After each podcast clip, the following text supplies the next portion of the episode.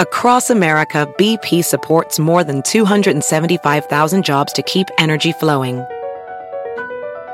Jobs like updating turbines at one of our Indiana wind farms, and producing more oil and gas with fewer operational emissions in the Gulf of Mexico. It's and, not or. See what doing both means for energy nationwide at bp.com slash investing in America. As a professional welder, Shayna Ford uses Forge F X to practice over and over, which helps her improve her skills. The more muscle memory that you have, the smoother your weld is. Learn more at meta.com slash metaverse impact. For exclusive podcasts and more, sign up at patreon.com slash partners in crime media. I'm Rebecca Lavoie, and this is Crime Writers On.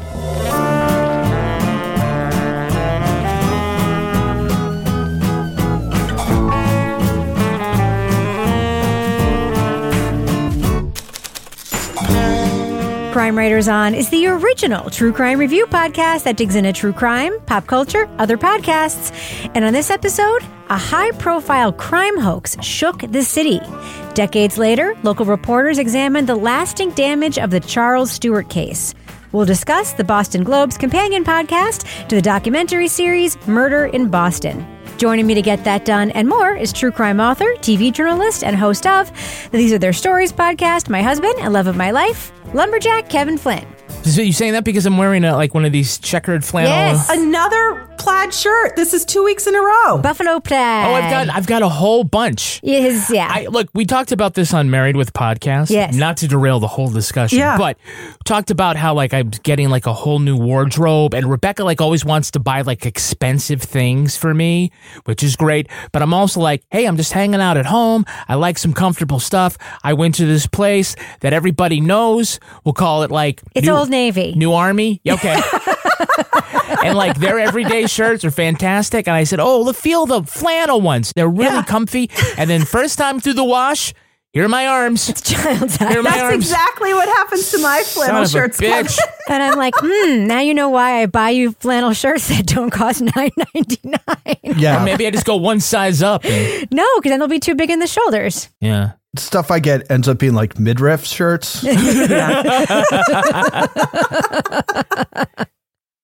a boy Madonna. That's right. That's yeah. right. Even if you just upgrade a little bit to L L. Bean, that shit won't happen. Yeah. Just yeah. saying. L L. Bean is good. Okay. They've got good quality. Yeah. And you can shirts. just get them at the outlet. They don't have to be a million dollars, and you can still be cheap. All right, let's go to the outlet. Yeah, you guys are right by the outlet. So. We are. One or two of them, yeah. That's right. That's right. Yeah. And the and the real store. L L. Bean's not far uh, from us all in, in Maine. That's true. And if you've never been there, you pull into the parking lot, and there's a giant boot. Yeah. One of those mud duck boots that they... Yeah, it's real big. It's big. It's big. It's it's Mother Goose big. And it's it's really, really big. Yeah. That's classy. Also right. with us is private investigator, certified on. pet detective, resident cat lady, and author of The Final Curtain, Laura Bricker. Hi, Laura. Hey, Rebecca. Yeah, I, um, Kevin, I want to support you because I have also recently upgraded my flannel shirt scene. Yeah. And sometimes I'm out and about.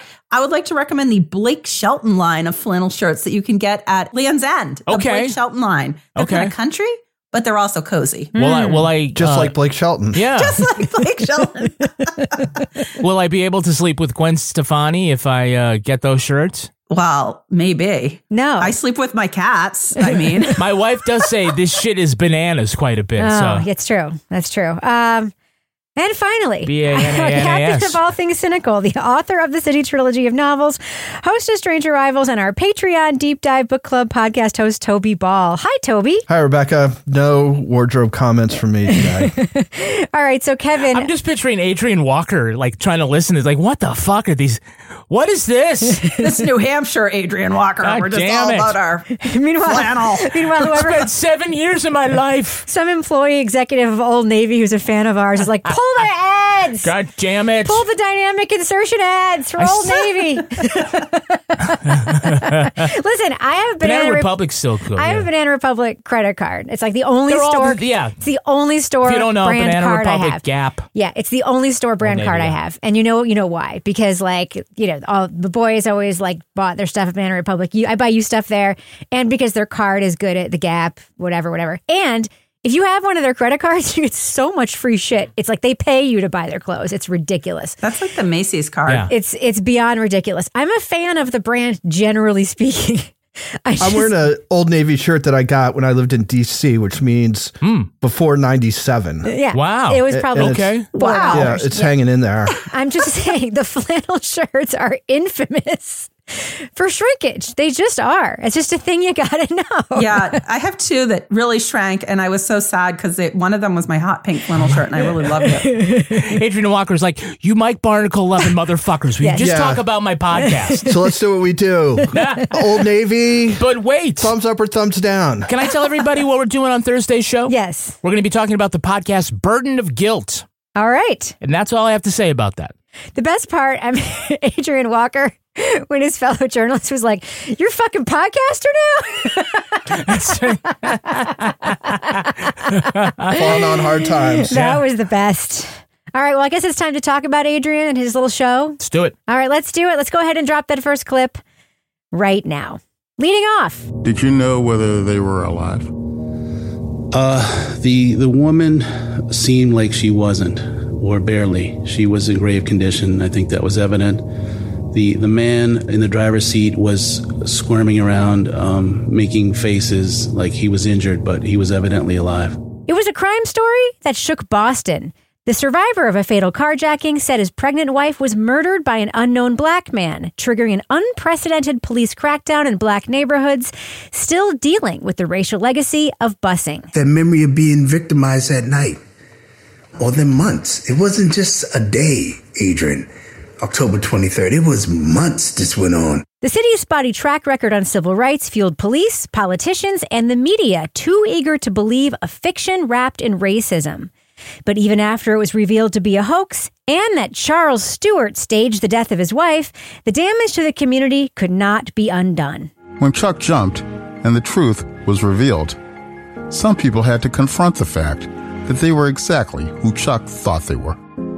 Charles Stuart played a racist game on us.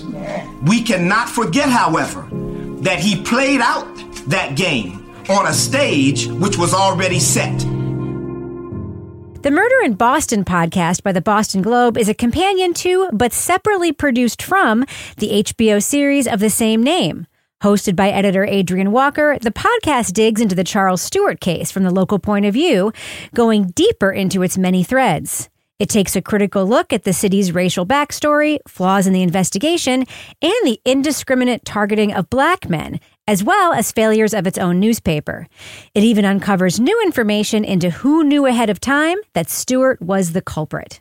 Spoiler alert, we are going to be talking about plot points from the Murder in Boston podcast, so if you want to remain spoiler-free, go to the estimated time code in our show notes for our thumbs up or thumbs down reviews. So, Toby? You, most of all, and me, but you most of all, had some complaints about kind of the lack of nuance and depth of the H B O documentary, Murder in Boston. Do you think overall that this podcast did a better job with this story? Yes. Next question. No, it's... Uh, Let's do what we do. Yeah, exactly. Uh, no, I thought... You know, when I thought back to what I'd said about the uh, H B O documentary, I, I think this does all that stuff better, more thoroughly. You know, I think I said there's sort of a Cliff Notes version of Boston history presented in the H B O documentary. I think this is a lot more rounded, more insightful, more detailed.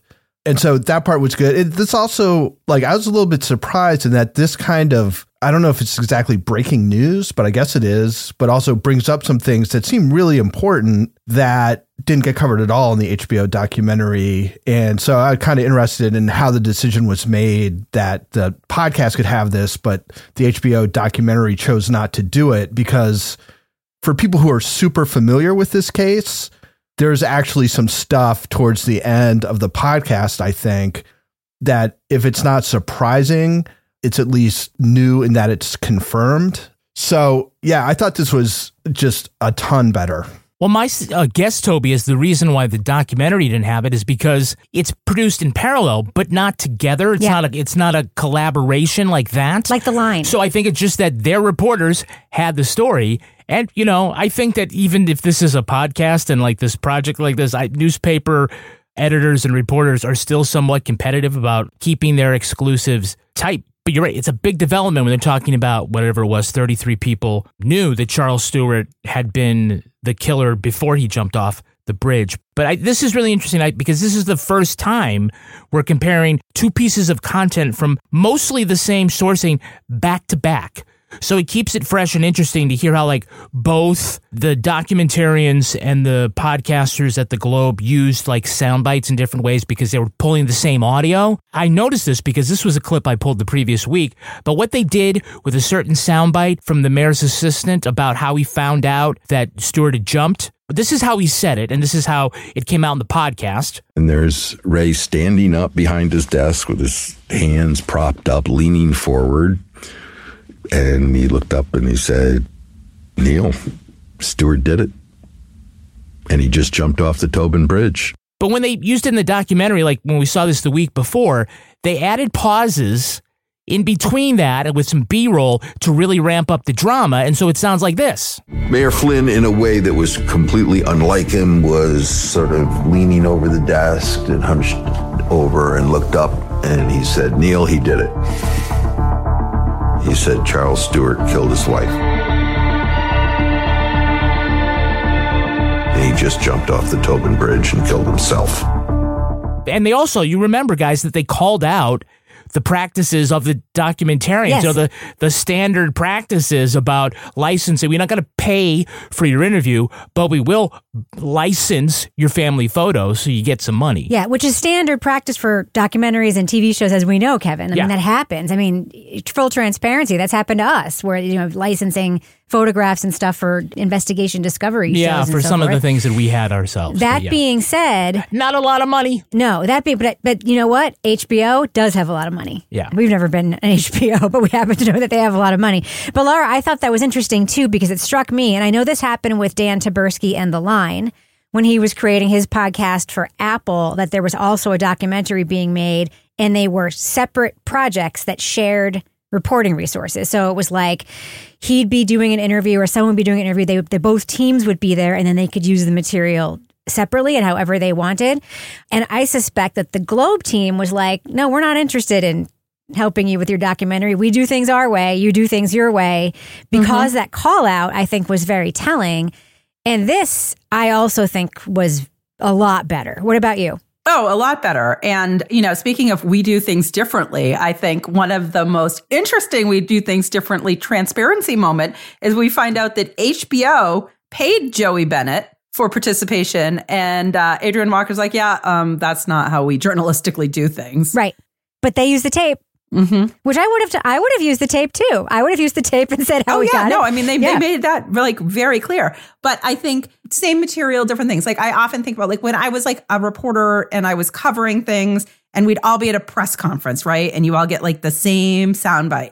Like when I was super competitive in that era, I was like, "How am I going to take this same information that everybody else got and make it sound better?" And I think the Boston Globe made it sound better, right? In the way that they told this story in a much more insightful, nuanced, reflective way that also brought a lot more color to a lot of the people involved that we learned more about in this podcast than we did in the more sort of superficial view in the documentary. They basically answered all of my questions and concerns that I had about the documentary, and they added so much more. One of the most interesting parts to me, there were so many interesting parts, but one of my many most interesting parts was the dispatcher, the one who took the mm-hmm. nine one one call. Who is it? Is it Grabowski? Is that that guy? Oh, that yes. fucker. So he's he's the guy that we heard had gotten the tip that Charles Stuart did it, but did nothing with that tip. Now we find out in the modern day, he is one of these fuckers who is threatening journalists, leaving them harassing messages, telling them that they should die, telling them that they are, you know, wasting resources. They should instead be reporting on these bananas QAnon bullshit things. Now Boston wants to make Willie Bennett the hero, who is another piece of trash that's been terrorizing people and polluting people with drugs his whole life. Grabowski had thoughts on a lot of other matters, too. You look at the Mueller investigation, Hillary's email, Loretta Lynch on the tarmac, Ford impeachment, Hunt to Biden's laptop, money to favored group. Kevin, what did you think about the revelations about Grabowski? you so, in particular, okay. I have questions for because... Because if we're going to talk about transparency, I will say that when we recorded last week the uh, the H B O Murder in Boston thing, I had a comment and I said, I think I even directed it to Laura. Get ready, Laura. I said, hey, if there was one hero in it for me, it was that nine one one dispatcher. Man, he did a great job. And I actually had a note later saying, I don't know if he's on desk duty because he um, faked his overtime, but I liked him. And I had no idea. And then I hear this, and I said, Rebecca, I, remember that thing? I said, can we do the thing we don't often do, but can we take that comment I, right I the fuck like, out? I was like, Kevin, you're so fucking lucky I listened to this whole podcast before I mixed that episode. Because you do not want a reference. Do you think this is your favorite person in the world? Yeah.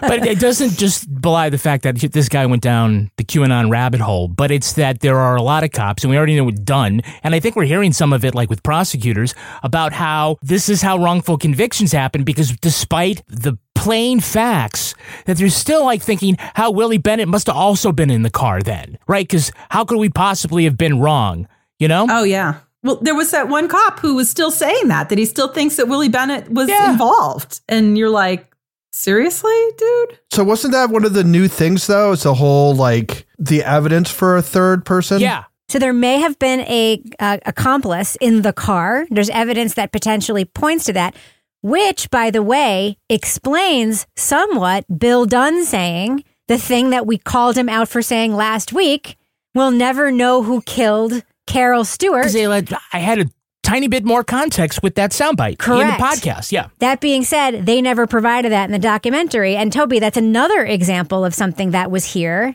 that wasn't in the documentary. But another thing that was here that wasn't in the documentary was something that we also talked about last week, which was backstory into Carol Stewart and the murder itself. Mm-hmm. How do you think that that was treated here? Because I think that, again, that was something that you and I both expressed, like, some discontent with in the H B O version of the story. Right. Yeah, no, I think it was good because, I, you know, you didn't really get much of a sense of who they were. I sort of had an idea that they were kind of upper middle class suburban Bostonites. But in fact, you know, she grew up in Revere and, you know, she worked at a restaurant where her dad worked as a bartender. And then you also get some insight into him as sort of this guy who just kind of lies about stuff. Mm-hmm. Um, you know, he said he was going to play football at Brown, but then got hurt, so he didn't, which is a lie. And he's a real father type, huh? Yeah, he's pursuing some other woman. Oh, on, in the elevator. on, well, there's an elevator one who he pursues until he finds out that she's married to a black guy, in which case his racism kicks in. And then there's another blonde woman who he goes out with on Friday nights uh, that they talk about. So mm. basically, he comes off as being sort of a sociopath, and you get a little bit more of a background into, you know, their upbringings and where they're from and stuff like that. So that was helpful and gave you a little more sense of their marital dynamic, which makes the idea that he would think of killing her as being preferable to a divorce or something. Uh, that, that just kind of makes a little more sense given all this information. Yeah. It didn't seem like being a great husband was his no, first priority. No, it wasn't. No. no, getting his hair done was his first priority. Yes, big grifter type, big, big grifter type. But he had some grays, Laura. Don't I know? Don't I discount know. the grays. Yeah, yeah, absolutely. So one of the things that I want to talk about that we also heard was that there was this Boston Globe columnist uh, who decided to write a counter story to the Stuart story about James Moody, who was a black man who was killed the same night as Charles Stuart and, and Carol Stuart were shot. Then she she gets completely blasted by the public and people in her own newsroom for having written that story. Laura, what did you think about her story and the fact that, like, reporters in her own newsroom? I mean, to me, that's the kind of story that, like, in my newsroom, that would, if I could, it's counter to everything, if people would be, like, psyched that we had published, yeah. you know, especially if other outlets hated it. Yeah. Like, that's the kind of thing that usually a newsroom gets sort of, like, amped about. That really surprised me. Yeah, it it surprised me as well. And I think, again, it was just a window into this this time in Boston. But the scene where she's talking about her editors taking all the phone calls, she's getting blasted by everybody, and then they go out to lunch to sort of escape all of this. I mean, it sounded awful. And it sounded awful in a way that, like, you know, you're a reporter or a columnist and you have what you think, hey, this is a good story. Like you said, this is a different perspective. This is something we should be reporting on. And then to get absolutely the opposite reaction when that sort of story comes out. Those are the ones for me when I was a reporter that always sort of hit me in the gut, because I'd have what I thought was like, oh, this is a great story. It, it sort of became like clockwork. Those were the ones that always stirred somebody up in a way that you weren't expecting. But I think, you know, we hear later on also, again, from that same reporter from the Boston Herald, who also was sort of like, hey, I think something else is going on here, and maybe we should like look at Charles Stuart. And I liked that, that we heard more from the reporters on the ground at that time, that they all, like, more than one of them questioned what was happening. And they were talking about how they drove, they did like route drives, like, you know, like the crab crib or whatever, and felt like there were problems with the story. But I think what, you know, is frustrating is that then there is so much pushback to any other narrative because of the race card that has been thrown out there in this, in terms of it was a black man. Mm-hmm. And so like, that's mm-hmm. all anybody wants to hear, you know? Laura, do you know how many people subscribed to the Boston Globe after that article came out? How many? Well, not as many that subscribed to our Patreon in the last oh, year. Oh, really? Yeah. Yes, what a great transition to our business section. Yeah, that's what we're talking about. If you join us at patreon.com slash Partners in Crime Media. Yes. You get all sorts of exclusive content, more than four hundred fifty exclusive episodes there. They include the Crime Writers on After Show. Yes. Where we continue our conversations about what we've been talking about. Yes, I can tell you about a, a story that I don't believe the official narrative of, that everyone in my newsroom thinks I'm nuts for not believing. Okay, well then, whatever that is, that's what we're talking about, yeah, Rebecca. Yeah. We also have other great podcasts like Toby Ball's Deep Dive Book Club. If you want to get prepared for Toby's uh, next recording, the book is called, what, Toby? The Angel Makers. The Angel Makers by Elizabeth McCracken. Hmm. I haven't started yet, but apparently it's about arsenic, a midwife, and modern history's most astonishing murder ring, which I think took place in Hungary, you know, a while ago. We also have a podcast called Married with Podcast, in which Rebecca and I dispense advice. One listener wanted to know what to do when she was throwing a very fancy dinner party, and a guest decided to bring her adult daughter uninvited. Mm. And this was, the adult daughter was not someone she particularly cared for. Uh, also, Laura Bricker's Leave It to Bricker podcast. Laura, there's a new episode out, and you are always trying to solve mysteries in your quaint A F town of Exeter, New Hampshire. By the way, that's about forty-five minutes north of uh, the Boston Globe. On what, what, it is. What were they? Constitution Avenue, Moody Street, and Waltham. I forget where they're they're all set up there. But uh, but this is the mystery that is like the one that takes the cake for me. Which is the mystery. It takes the cake for a lot of people. I have to say, when I was out uh, researching this episode about the, um, we're calling it Lunchables and Trees. I know Rebecca wanted to call it the Charcuterie Tree, but it's more like hanging Lunchables. The Charcuterie um, in- Tree, though, I'm sorry. Trademark Rebecca Lavoie. I don't care if it's a shitty Charcuterie Tree. It's still a Charcuterie Tree. It's, it is. And so it's so funny. So I went out um, to do some investigating. And while I was there, this park is next to the senior housing downtown. And there was this little lady sitting on the bench. And I was like, oh, and she's like, oh, what are you doing? I said, have you seen that stuff in the tree? And then she like gets up and kind of teeters over. And she's like, oh, I got to go back and tell the others about this. If you want to see something, go down to the park. So it is all the news in Exeter. Many people are now assisting my investigation, and you will learn all about it in that most recent episode. And I know Adrian Walker just hit pause on his iPhone. Yes. He's and like, he picked up the phone. He's like, hey, who do we have that can get up to Exeter, New Hampshire right now? There's a whole Globe, New Hampshire team now. There is? Yes. I'm going to be talking about them in the after show. Oh, okay. Well, are you their assignment editor now? Because, no, because right. they... Whoever that assignment editor is ought to be fired. They're related to the story I'm Mister talking about in the after show. Okay, yeah. Fine. So all sorts of great stuff there on Patreon. And remember, you can uh, try these uh, for free for seven days. Listen to the podcast. And also, even if you don't, you can listen to the first five minutes... So we give five-minute free previews, five minute, the first five minutes of all the episodes. Just go to patreon.com slash partners in crime media. Wow. Kevin, does that end the business section? Thus ends the business section. Don't forget to sign up for our newsletter at crime writers on dot com. It's Wait a minute. awesome. That ended the business section. I'm going to go ahead and fade that music. I'm going to go ahead and fade that music out right now. Across America, B P supports more than two hundred seventy-five thousand jobs to keep energy flowing. Jobs like building grid-scale solar energy in Ohio and producing gas with fewer operational emissions in Texas. It's and, not or. See what doing both means for energy nationwide at bp.com slash investing in America. Welding instructor Alex DeClaire knows V R training platforms like Forge F X help students master their skills. There's a big learning curve with welding. Virtual reality simulates that exact muscle memory that they need. Learn more at meta.com slash metaverse impact.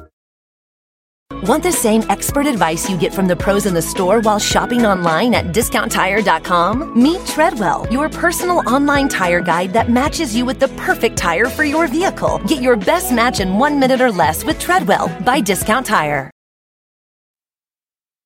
Speaking of journalism, uh, Mike Barnicle, somebody we talked about last week when we talked about the documentary. We go a little farther, I think, in this podcast about Mike Barnicle's wrongdoing at the paper. Aside from his coverage of this case, we learn a little bit more about his later career at the paper, but we also find out the Boston Globe never printed a retraction of his incorrect assertions that Charles Stuart murdered his wife because of an insurance scam. Um, or even and, a correction. Or even a correction. Yeah. And um, we learned that journalists today have very strong opinions about Mike Barnicle's ability to get away with stuff at the Boston Globe. Can you just tell me what you think about how this podcast, the Boston Globe, handled the Mike Barnicle part of the story? You know, he is a legacy figure at the Boston Globe itself. Yeah, it's it's a tough one. I mean, Barnicle, I, I can't believe that guy's still on T V. He seems so awful. The way I kind of saw this, right, is they talk about, they give the history, and then they're like, busing. Busing was the beginning of the modern Boston history, right? That's what that's what changed everything. But there was all this like tension that gets released in eighty-nine with this quote unquote murder. Well, it's a murder, but quote unquote by a anonymous skinny black guy in a tracksuit.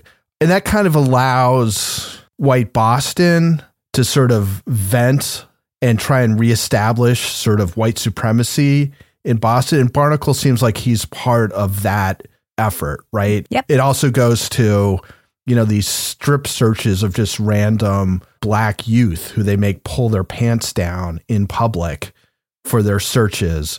It, you know, they just go through a litany of things that are like this, which essentially reestablish a hierarchy there.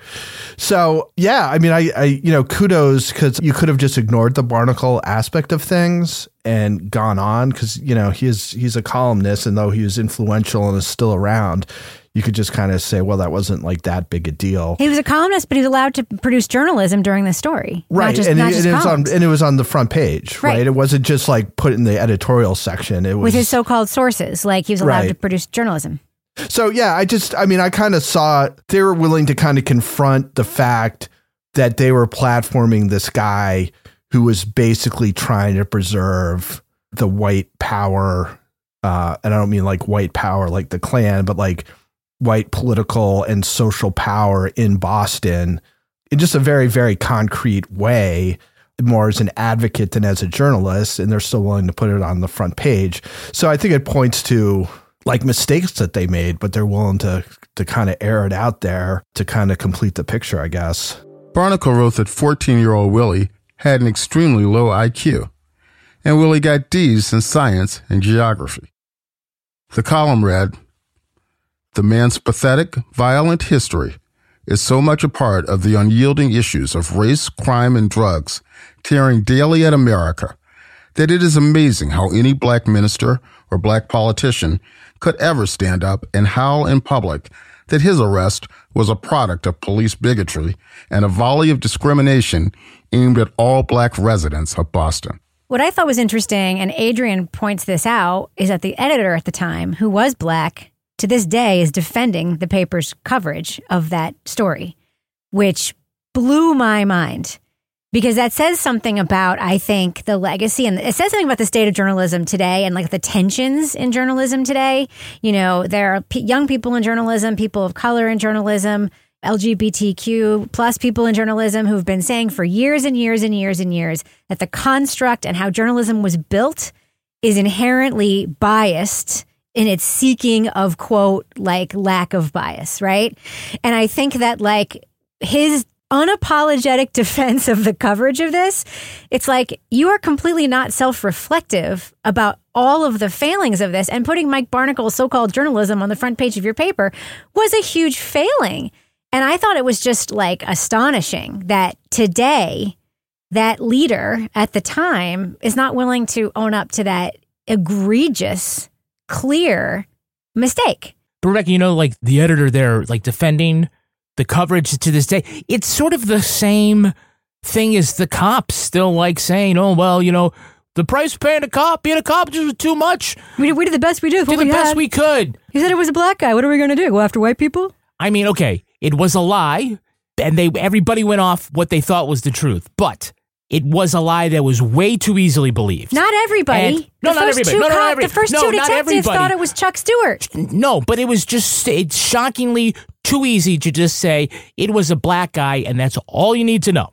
Right. And everything else went on. Now, today, there are some of us where they say, oh, it was a random black guy, where that's like, wink, wink, nudge, nudge, that's the best lie you could come up with. Yeah. But there are still people like, yes, must have been a random black guy in a tracksuit. That's yeah. all I need to know.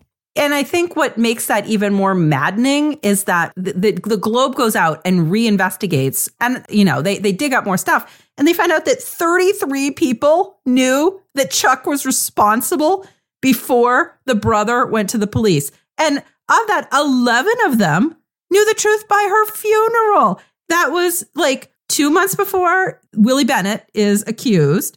And, you know, it's the day after Chuck's brother like goes with his girlfriend off somewhere and tells her, and then it's like a game of telephone, and she tells somebody else, and then that leads to the tip that goes to the fucker there who doesn't follow Grabowski, up on it. Fi- yes, mm-hmm. yeah, and he's too so busy looking when- for Hunter's laptop.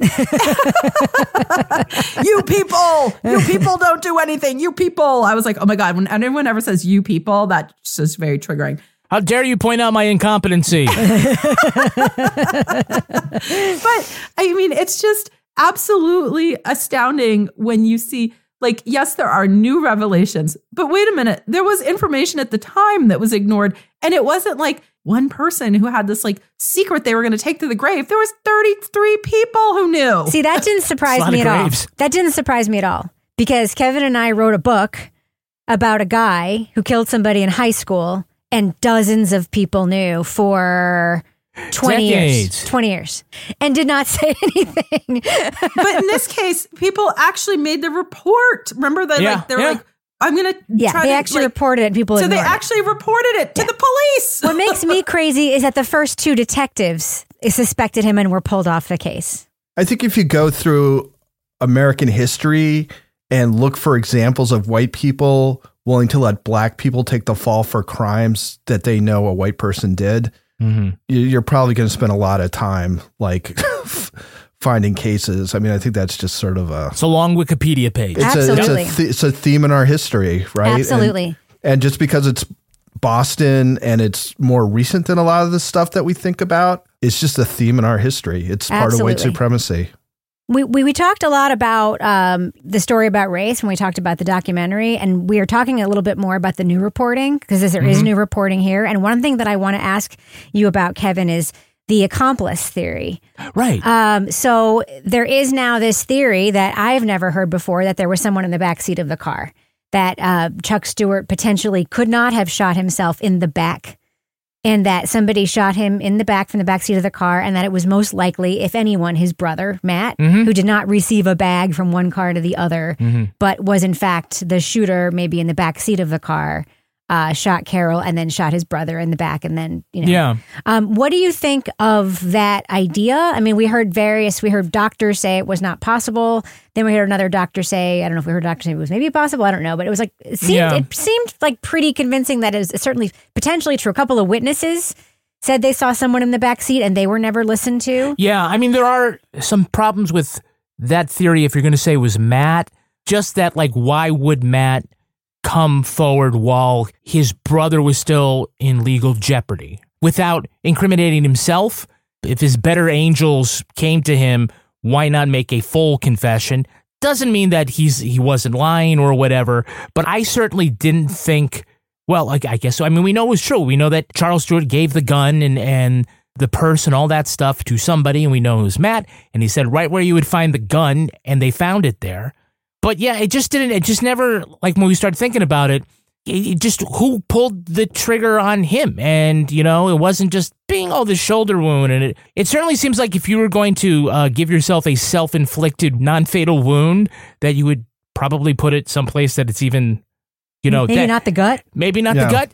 Maybe not something that you wound up in the hospital for two weeks or whatever, however long it was. Um Yeah. I don't know. It's um, an interesting point, though, that Matt would confess to, to that part of it, because then how does he know that yeah. Chuck isn't going to be like, no, he pulled the trigger? He did, I mean, in a way, he did have an accomplice, yeah. and it was Matt.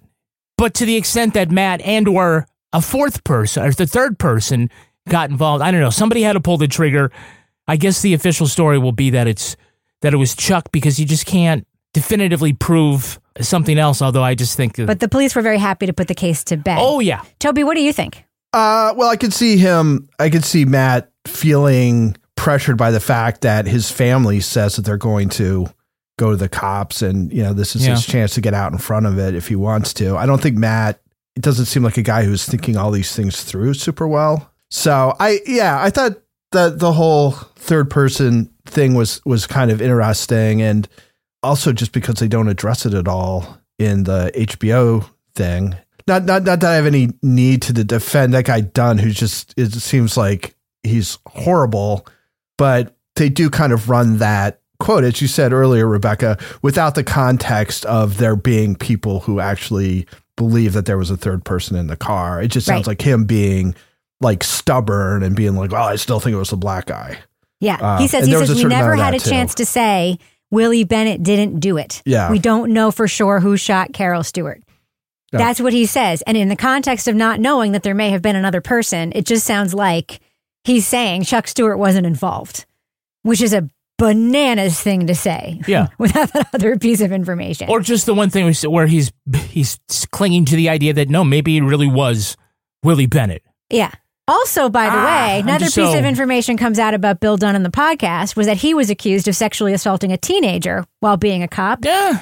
Was cleared in an investigation, but I don't think it's insignificant that there were complaints against him when he was a cop. We know that a lot of complaints against cops are investigated and cops are cleared, but complaints are complaints. I'm glad how he says that he forbids his grandchildren from going into the city, because apparently he's just stepping right over the parents. And I'm the one who's in charge here. Yeah. You ain't going to that city. I don't like him more. Don't go to Back Bay. Yeah. Don't go to Mattapan. There's some pretty Boston Don't quotes. Don't go to the Quabbin Reservoir. Don't yeah. go to Medford. Let me just say there's some pretty Boston Back quotes from day. Bill Dunn in this ep- in this podcast, including in episode two when I almost did a spit take at something oh. he said, which was straight out of Gone Baby Gone. He says something, and I almost like called you on the phone, Kevin, to be like, fast forward to the so-and-so mark. And do you want episode me to include two, it? I almost, I, yeah, let's include it. I'll just go right. ahead and beep out the word. Are you kidding me? People got to be fucking retarded to believe that. That don't happen in Russia. They said there was a siege on Mission Hill, cops riding through with horses. If there was horses up there, they were stepping on needles, so they wouldn't have last long.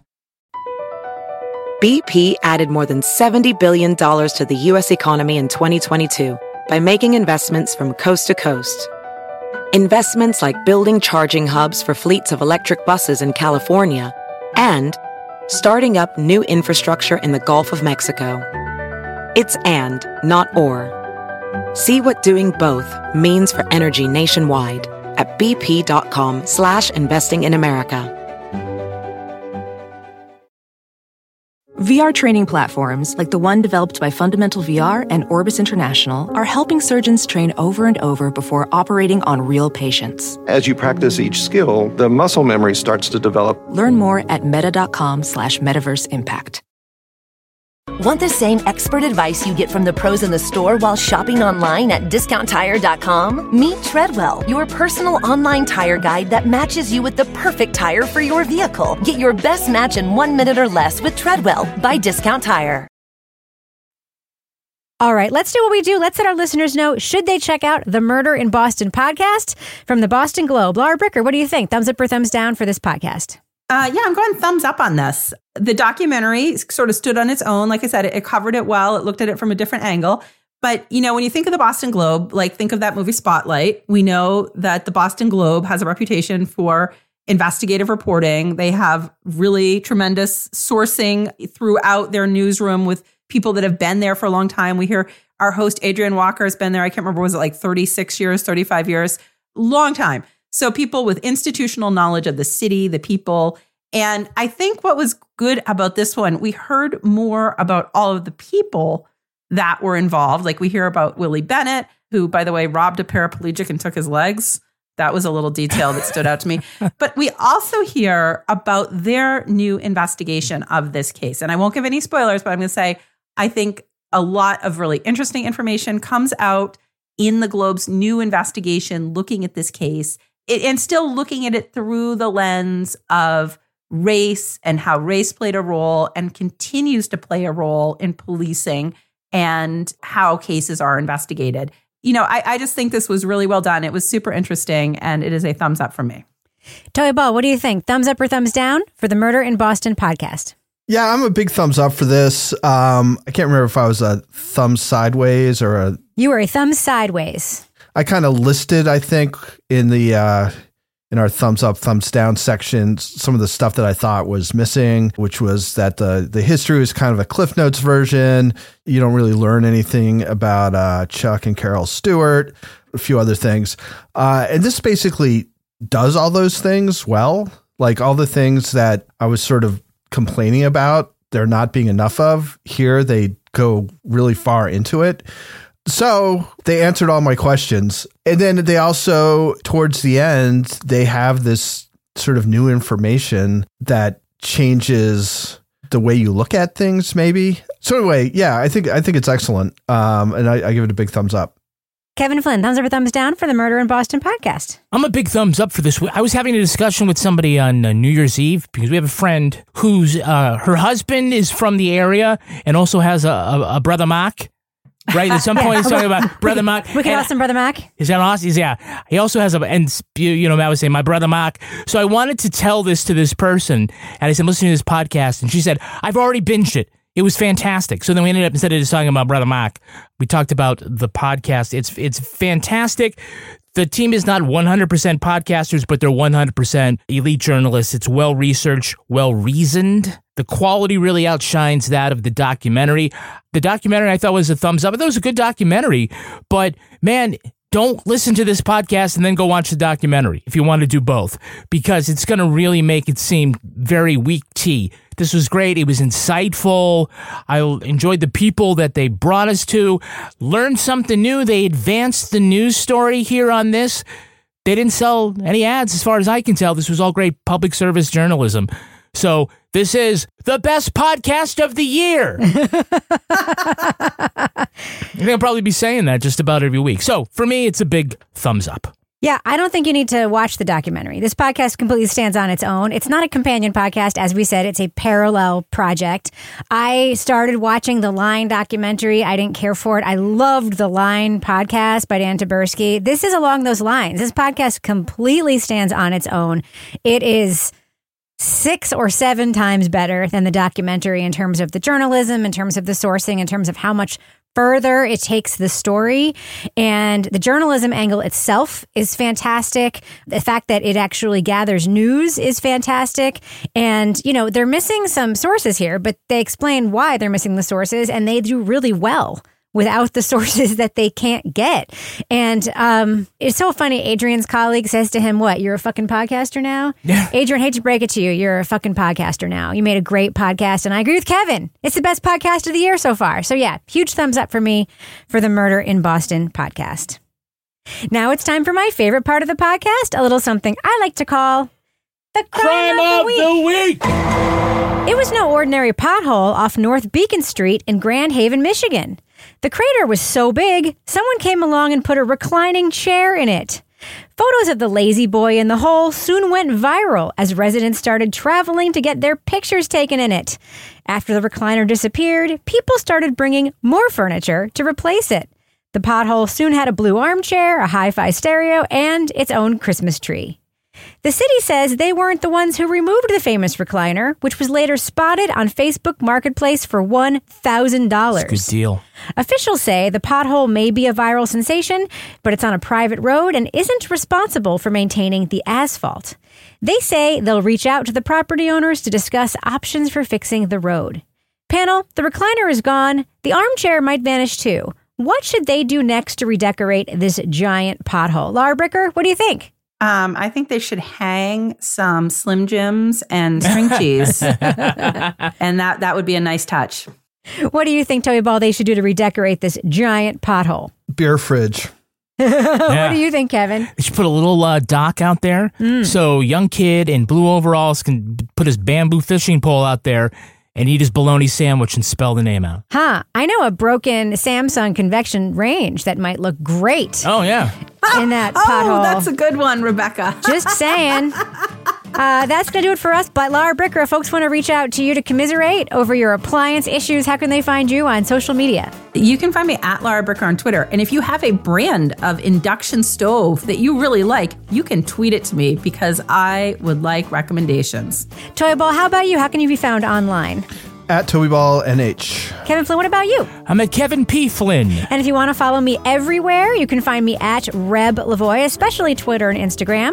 You can also follow the show at Crime Writers On, but I mostly encourage you to join our incredible community in our official Crime Writers On Facebook discussion group. Just go to our Facebook page, join the group. There's a link there. Also, you can find us on Instagram and YouTube. Get episodes early and ad-free at patreon.com slash partners in crime media. You'll also get the Crime Writers On after show, Married with Podcast, Laura Bricker's Leave It to Bricker podcast, and Toby Ball's Deep Dive Book Club podcasts. Our theme song was composed and performed by Ty Gibbons. Our line editor is the wonderful Livy Burdett. The executive producer of this program is Kevin Flynn. This show was recorded in the Treehouse Yoga Studio above the Mockingbird Cafe in Bay Saint Louis, Mississippi studio, otherwise known as Studio C, The Closet, in our New Hampshire basement, where I also publish excerpts from Kevin's lousy report cards. On behalf of all the crime writers, thanks so much for listening. We will catch you later. Later. I knew something bad had happened, and it had. Yeah. They were dead. They were dead. And that's not great.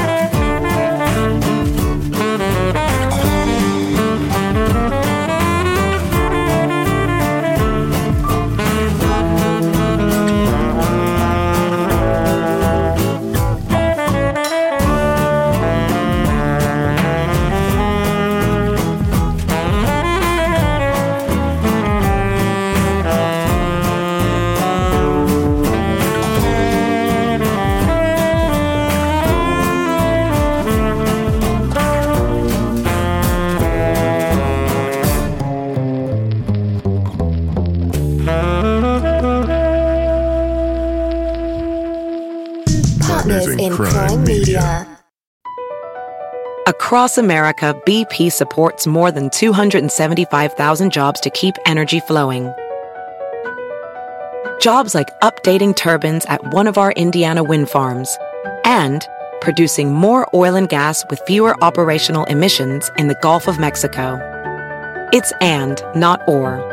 See what doing both means for energy nationwide at bp.com slash investing in America.